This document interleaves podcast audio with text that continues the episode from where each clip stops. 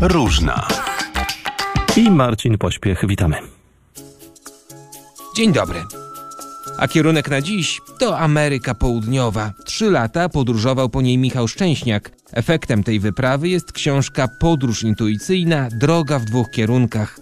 Książkę, dodajmy, Michał wydał własnym sumptem na wyjątkowym konopnym papierze. Szukałem e, tego papieru prawie pół roku. W Polsce nie ma takiego papieru i to będzie pierwsza książka na takim papierze. Dlaczego na papierze konopnym? E, ponieważ e, papier konopny jest dużo bardziej ekologiczny od takiego drzewnego i na hektar konopi pozyskuje się tyle pulpy celulozowej, czy 4 hektarów lasu. I pamiętam, jak znalazłem tą informację, pomyślałem, że chciałbym wydrukować moją książkę na takim papierze. Czemu taka decyzja? To jest fanaberia autora, bo ten papier no, pięknie wygląda. On jest taki ciemny, trochę jak e, sepia. Od razu tworzy wokół tej książki fantastyczny klimat, no ale jest to też pewnie droższe przez to. Tak, jest dużo droższe, bo ten papier pozyskuje się sposobem czerpanym, więc to wszystko jest praca ręczna. To jest generalnie próba. Chcę sprawdzić, czy społeczeństwo no, będzie się podobał taki pomysł na takim papierze. Chcę sprawdzić, czy jest sens. No dobrze, te technikalia e, mamy za sobą, jeżeli chodzi o tę książkę. To teraz jeszcze słowo o zawartości, bo to jest efekt twojej trzyletniej podróży po Ameryce Południowej. To jest moja podróż. Tytuł dokładnie to jest Podróż intuicyjna, droga w dwóch kierunkach, gdzie opisuję tą zewnętrzną stronę podróży, te wszystkie piękne miejsca, które udało mi się zobaczyć, ale bez pracy wewnętrznej no, nie udałoby mi się zrealizować tej podróży, więc tam drugim kierunkiem jest ta praca wewnętrzna, ta droga wewnętrzna. Kupiłeś bilet w jedną stronę i poleciałeś, umówmy się, bez 5 milionów dolarów na koncie. Dokładnie. Kupiłem bilet w jedną stronę. Ciekawostką było to, że jak wylądowałem w Argentynie, bo to był pierwszy kraj, w którym e, zaczynałem moją podróż, w zasadzie o Argentynie nie wiedziałem nic i nie chciałem nic wiedzieć. Nie, nie czytałem wcześniej żadnych przewodników, żadnych informacji, bo stwierdziłem, że będę poznał ten kraj, pytając ludzi, co warto zobaczyć. A drugą e, taką ważną rzeczą to była ta intuicja, która mówię, zobaczymy, gdzie mnie poniesie. Mhm. No dobrze, nie, nie znałeś też języka, bo mówisz, że będę pytał e, ludzi. Uczyłeś się wcześniej hiszpańskiego, czy już tam na miejscu?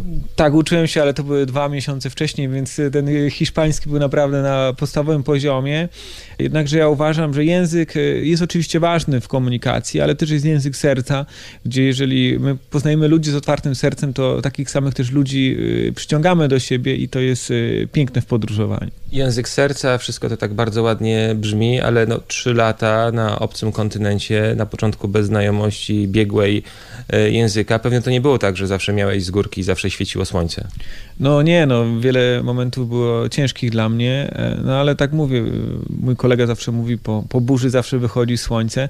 To tak jak w życiu, no każdy z nas ma i te piękne momenty, gdzie czuje pełnię życia, no i też momenty, gdzie e, po prostu trzeba czasami odpocząć, przemyśleć coś. Ale ty sobie założyłeś, że ty chcesz spędzić trzy lata w Ameryce Południowej, czy też po tych trzech latach stwierdziłeś, że już dość? Trochę jak Forrest Gump, który nagle stwierdził, że koniec z bieganiem i wracam do w cudzysłowie zwykłego życia. Ja tak naprawdę nie planowałem, jak długo będę w Ameryce Południowej. Zabrałem ze sobą najcenniejszą walutę, którą było czas. W Polsce pozamykałem wszystkie rzeczy tak, że nic mi nie ściągało i w zasadzie nie wiedziałem, po jakim czasie wrócę. No akurat to były trzy lata. Nie wiem dlaczego 3 lata. No tak jakoś się złożyło, że potrzebowałem 3 lata, żeby zwiedzić większość krajów Ameryki Południowej. Więcej o tej wyprawie i o Ameryce Południowej znajdą Państwo w książce Michała Szczęśniaka Podróż intuicyjna Droga w dwóch kierunkach. Audycja pod różna. Komisja Europejska pracuje nad regulacjami, które mają zapewnić bezpieczeństwo podróżnym po przywróceniu działalności linii lotniczych. Bruksela rozważa m.in. wprowadzenie obowiązku noszenia masek podczas lotu oraz nakaz regularnych dezynfekcji lotnisk i samolotów. Unijne propozycje mamy poznać w połowie maja. Na razie nie wiadomo, kiedy ruch lotniczy zostanie przywrócony, ale zdaniem przedstawicieli Komisji Europejskiej zasady dystansu społecznego będą musiały obowiązywać do czasu wynalezienia skutecznej metody walki z zarazą. Tymczasem branżę lotniczą rozpala debata o blokowaniu środkowego fotela, który miałby do czasu uporania się z pandemią zawsze pozostawać pusty. Takie rozwiązanie rekomenduje szef Międzynarodowego Zrzeszenia Przewoźników Powietrznych. Część linii lotniczych przyklasnęła pomysłowi, ale są i tacy, którzy uważają go za absurd. Na czele tych drugich stanął szef Ryanaira. W rozmowie z Financial Times Michael O'Leary zagroził, że rządy, które wprowadzą takie rozwiązanie, albo za każdy pusty fotel zapłacą, albo Ryanair w tych państwach nie wznowi lotów. Dodajmy, jak szacuje Międzynarodowe Zrzeszenie Przewoźników Powietrznych, z powodu pandemii linie lotnicze łącznie straciły 314 miliardów dolarów. Miliardy traci też branża turystyczna, która głowi się, jak pogodzić bezpieczeństwo wypoczywających z umożliwieniem im wyjazdu dalej niż do pobliskiego parku. Grecja rozważa wprowadzenie obowiązkowych paszportów zdrowotnych, które mają poświadczać, że dana osoba nie choruje na COVID-19. Test na obecność patogenu musiałby zostać wykonany przez służby państwa należącego do Unii, z którego pochodzi dany turysta.